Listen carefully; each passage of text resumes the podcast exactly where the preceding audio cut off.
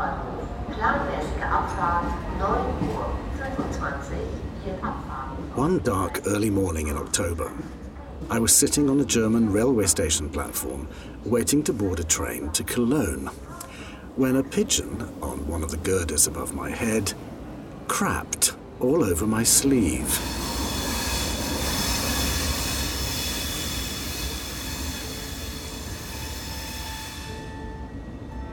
Couldn't help wondering if this is a comment on the whole notion of my crazy journey. What on earth am I doing? Travelling around the world trying to see 200 copies of the same book. Let me explain.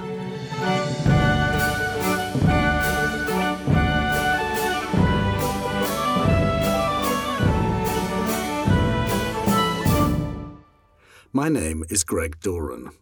I'm the Artistic Director Emeritus of the Royal Shakespeare Company, and I've been celebrating the quatercentenary of arguably the most famous secular book in the world by trying to see as many of the remaining copies as I can. I'm calling this mad quest the Folio Roadshow. 400 years ago, in 1623, seven years after Shakespeare's death, a collection of 36 of his plays was published by his two friends, John Hemmings and Henry Condell. We now call it the First Folio. The original print run was around 750. 235 of them survive today. But if they are all basically the same book, why try to see so many copies? Well, as it turns out, every folio has a story of its own to tell. I'll come back to Cologne a little later. Let me begin by telling you about our own first folio back home in Stratford upon Avon. The RSC is lucky enough to have our own copy of Mr. Shakespeare's Comedies, Histories, and Tragedies, and it has one of the most extraordinary stories of all. I showed our copy to RSC Chair Baroness Shriti Vadera.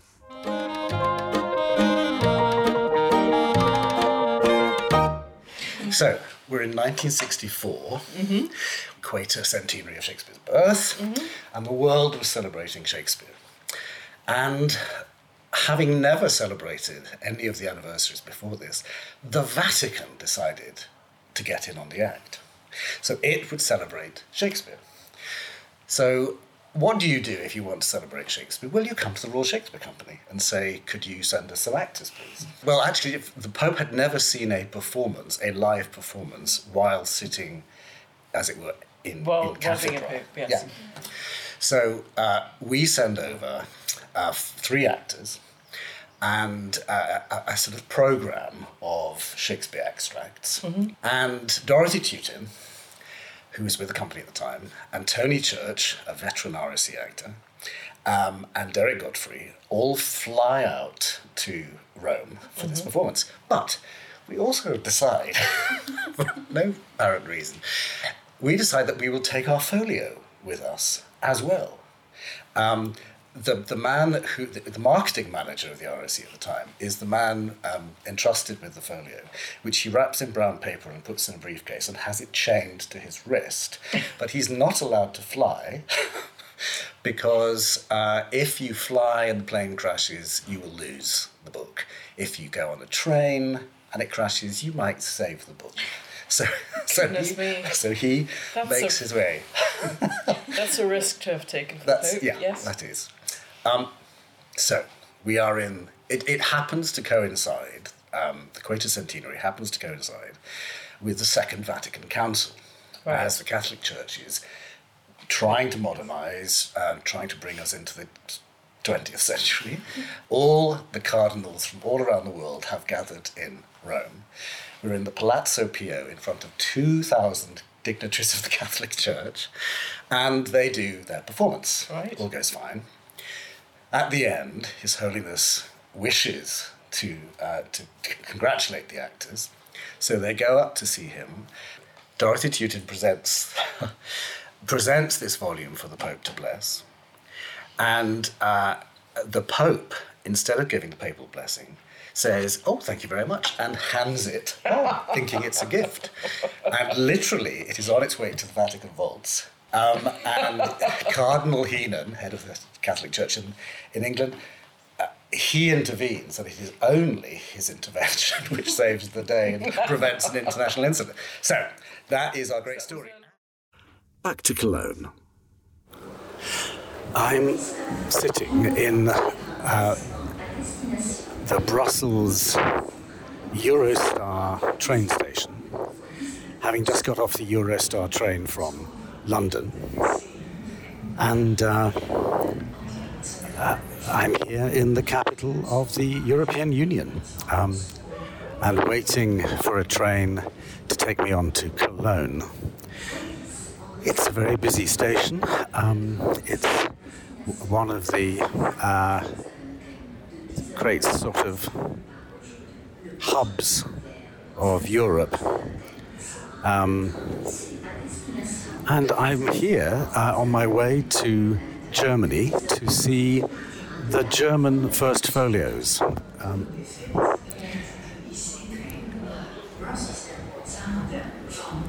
in an hour or so, I'll be getting on the train to Cologne to see their folio and then on to Berlin to see the one that was given to the Royal Library by the King of Prussia, and then to the Frankfurt Book Fair, and finally to Stuttgart to see their copy.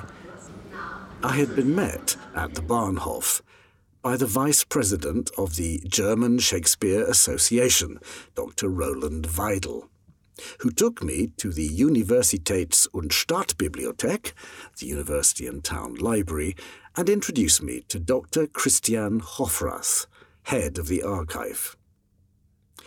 We went up to one of the reading rooms where the precious volume was brought into me. I hadn't been allowed to see where it was stored, as this is a very treasured possession of the university, and its security is taken very strictly and seriously indeed. In 1902, Sidney Lee, in a census of all the known first folios at that time, described the Cologne copy I am about to see as Class 1 Division A, one of 14 perfect copies in the world, and therefore one of the most valuable. I, I love the way um, that your colleague had to carry this in and wait until you arrived. I think that's wonderful. Yes, I said to hold it. she did. She did, yes, of course. It's very well preserved. Absolutely, it's one of the best copies. I, I, I had yeah. uh, uh, one of the best uh, copies. Not only the, the I'm binding, feeling bad about me only sitting down, nobody else telling Um, you. also the paper is in a very, very good uh, Can I- condition. can I- yes, of course, you can open it. You see, that's typical There you go. 19th century. So um, we have two book plates. Yeah. One from the Earl of Carysfort at Elton Hall, which I think is near Peterborough. This is the Ori Carysfort Proby Newton copy. Yes, and this is Newton, the Newton is- bit of it. Yeah. So um, it didn't. It doesn't arrive in uh, in Cologne in, in Cologne t- till um, 1960. Is that Yes, right? we, they bought it in 1960. Um, the first, the second, the third, the fourth edition, Uh-huh. and the poems also. Ah, yes. And um, it was an, a normal uh, book selling.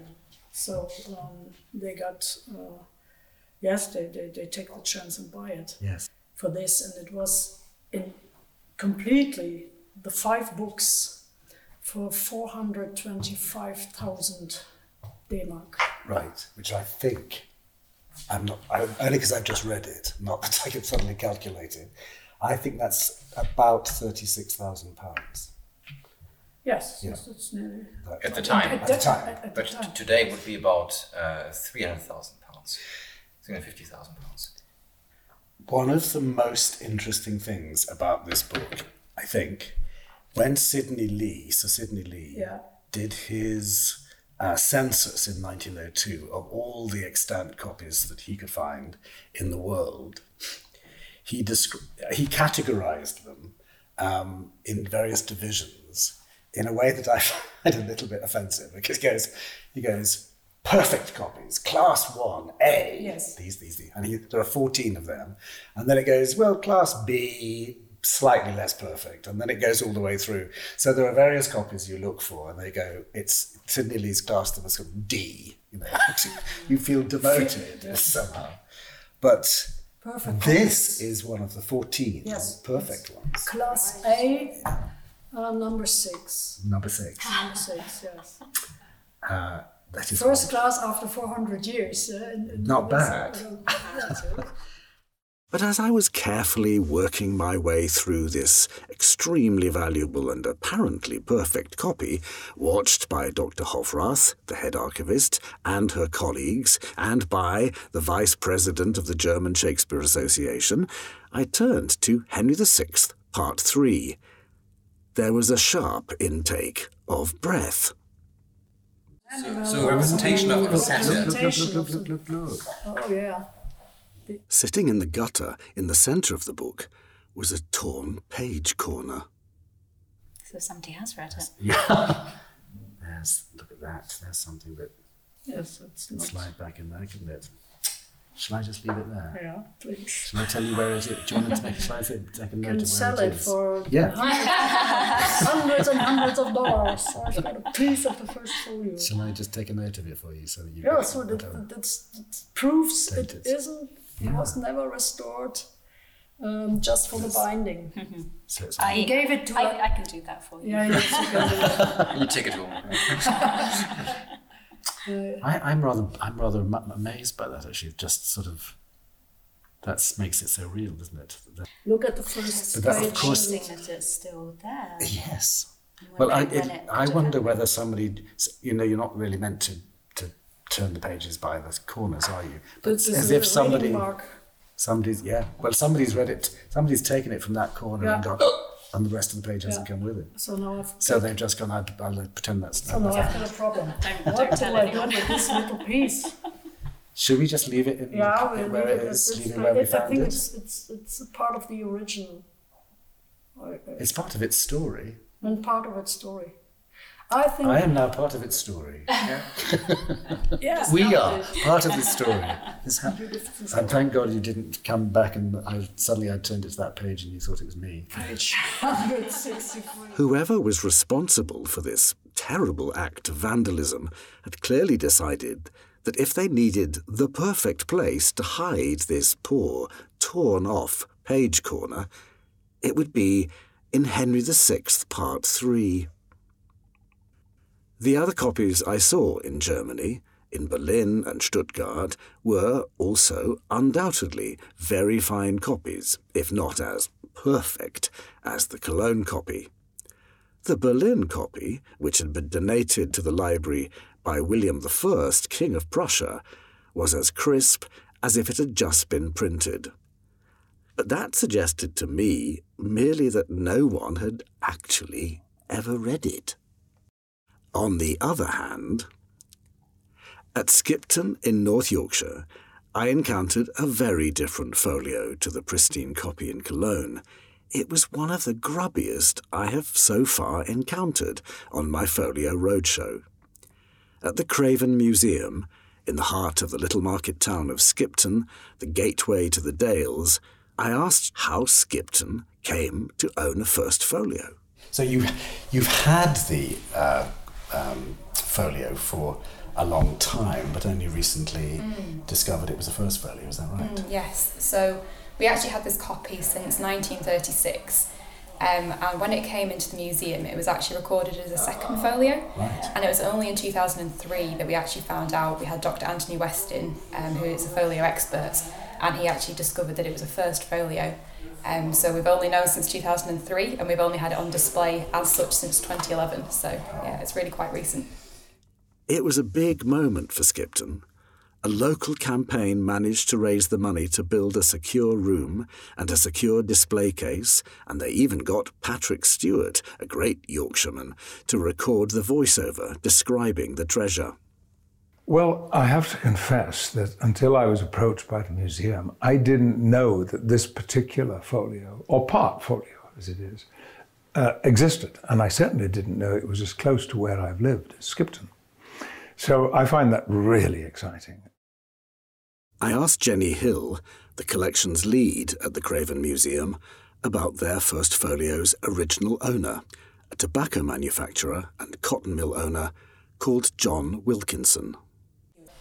And what about Wilkinson himself then? Is, is am I right in thinking are we just is are we grateful to Wilkinson just for the folio, or is was was his influence on the whole museum? No, well, mainly it is the folio that he did collect. Right. Um, we don't actually know how he came by the folio. We know that he purchased it, we think, in about 1900, um, Yes. but we don't know where his copy came from. There So are, have any provenance before that? no, we've got a couple of theories that have been touted. Oh, really? So there's been two locations in Craven that have been known to have a folio. Oh. well, one was Right. just outside of Craven. Um, one was in a collection at Eshton Hall, which is a large local house. Yeah, there was a yeah, yeah, local yeah. collector. She collected a large library of books.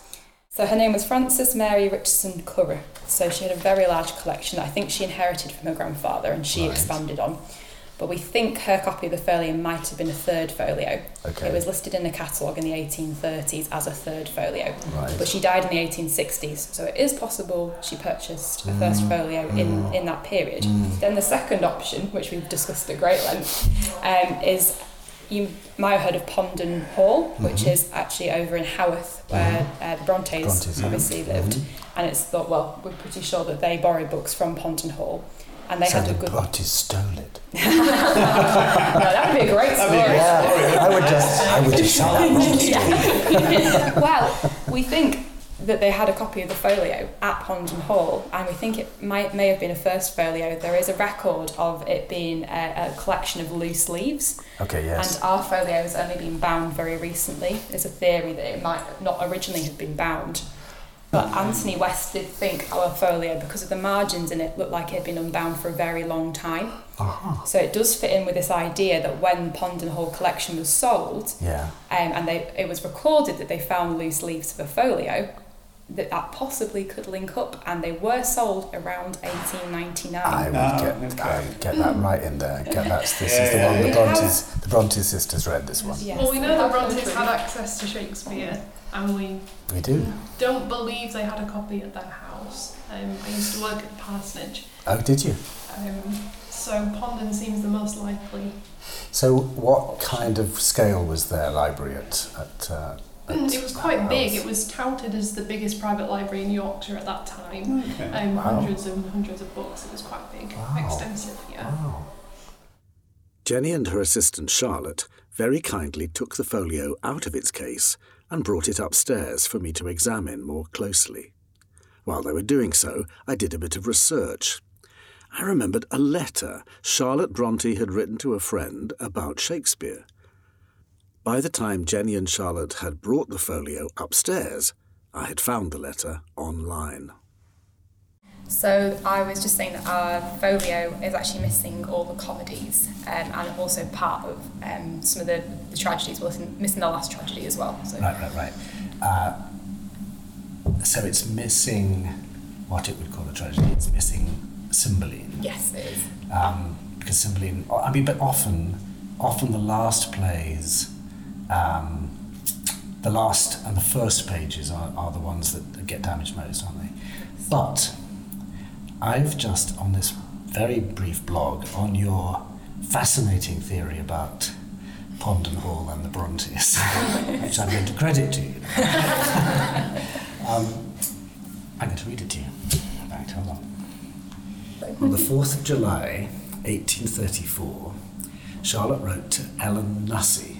She was a close friend of hers from school. Okay, good.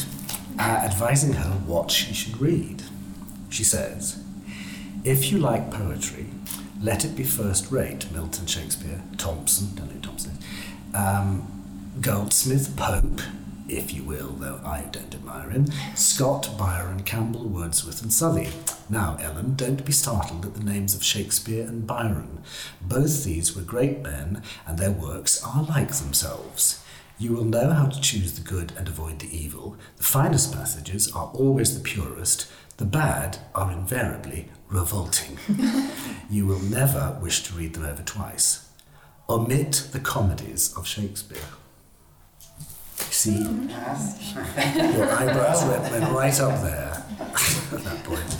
Um, um, so she has advised her school friend to omit the comedies. What does this folio do? it Besides omits the comedies. Is that because she, is that because she hadn't read them and she thought, well, I don't I think she, I, I think in order to have to say don't read them, she must. She must have read them, yeah. yeah. I think so. Yeah. I think on my quest so far, it's the grubbiest one. I like to think that means it's well loved. it's well loved. That's right. It's good That's to right. have some kind of distinction. yeah. Yes. Bronte or just Bronte. grubbiest. or, or maybe we should just say the most well funded. The Skipton copy has become one of my very favourite copies of the first folio, whether or not anyone can prove that the Bronte sisters ever read it. So, of all the folios I have seen, some are in almost pristine condition, and others are frankly a bit tatty. But as I say, they all have a story to tell.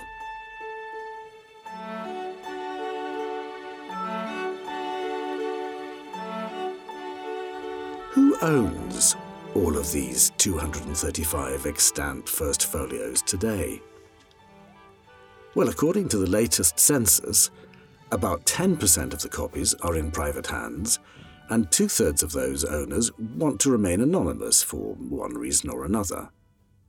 But many are now owned by institutions, such as universities, colleges, and schools, or collections, such as our own RSC collection, held at the Shakespeare Birthplace Trust in Stratford.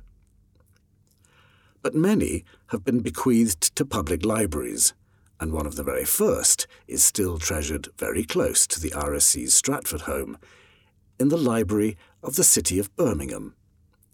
And it was acquired for the people of Birmingham. It belongs to them. Sitting in Centenary Square in Birmingham. Centenary Square is so called because it was named uh, in 1989 to mark the centenary of Birmingham achieving city status. Well, today in very proud city hosting the Commonwealth Games, and uh, in front of me is an enormous animatronic mechanical bull um, representing the industry of Birmingham, um, and it was the highlight of the opening of the Commonwealth Games. It has huge horns. Um, it's got a great big anchor chain tail, and it's a really magnificent uh, puppet, I have to say.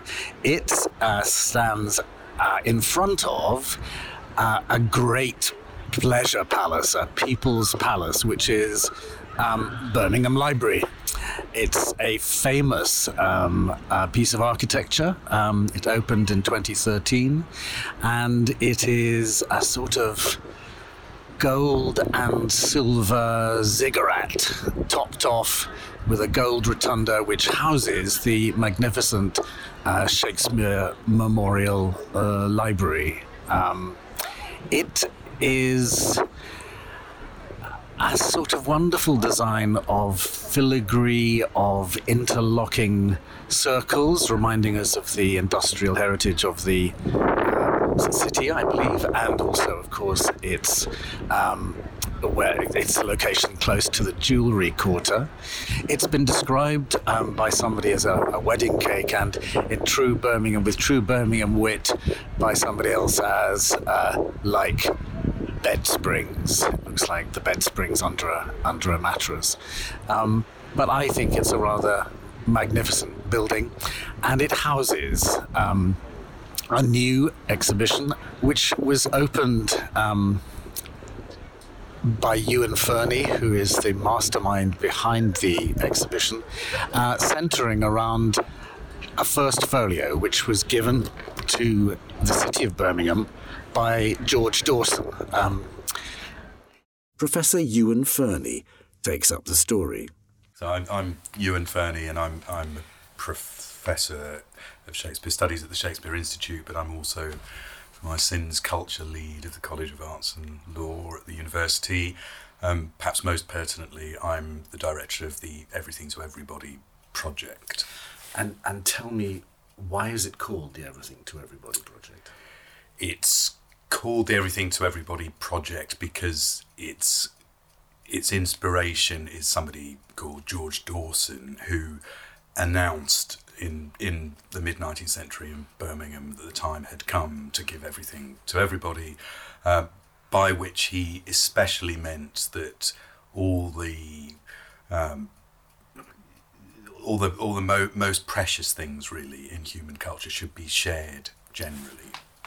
Um, and he believed, didn't he, in in in, in education for all, including the working classes, and, and, and that that is that it was important. There was a, a real sense of Victorian uh, democracy uh, at work, wasn't it? There, really, yeah, there, there, there, there really was, and, and yes, he absolutely did, and and Shakespeare was key to that, I think, as um, of course for us, Shakespeare is the cornerstone of, of, of education and sort of resented by you know generations of school children and, and, and, so, and so forth. But I think it's important to recall that Shakespeare wasn't in the curriculum at this time. So Shakespeare is a sort of new, a new chance, and um, as a vernacular poet, he, he could could could be the uh, and dramatist. He could be the, the poet poet for the people in, in a new way, and that's certainly what what Dawson thought and, and wanted. So there's almost a sort of principled hostility to, to classical classical learning. And is it is the tercentenary of Shakespeare's birth in 1864 a trigger then for these Victorian gentlemen in, in, in Birmingham to decide to do something about that?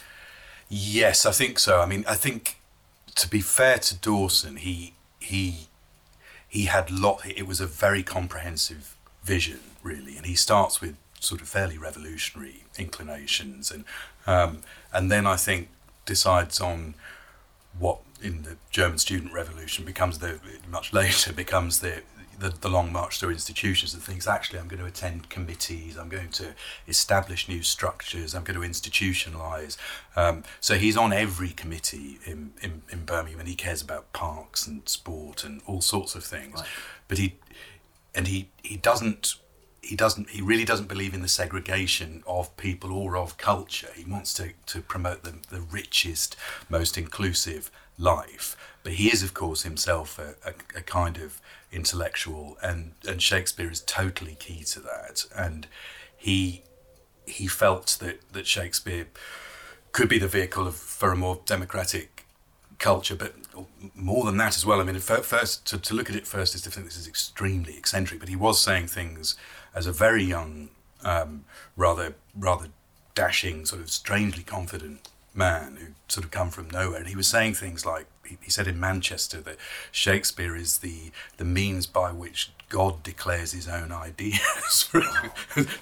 That's quite a statement. It was a really extraordinary statement, and apparently the newspaper reports tell us young Manchester was was was was there, and they were very very excited by this. And of course, to us that sounds just, just a bit bonkers. But in, in the mid nineteenth century, for a man from a nonconformist background to start saying things like that was was really quite an extraordinary thing.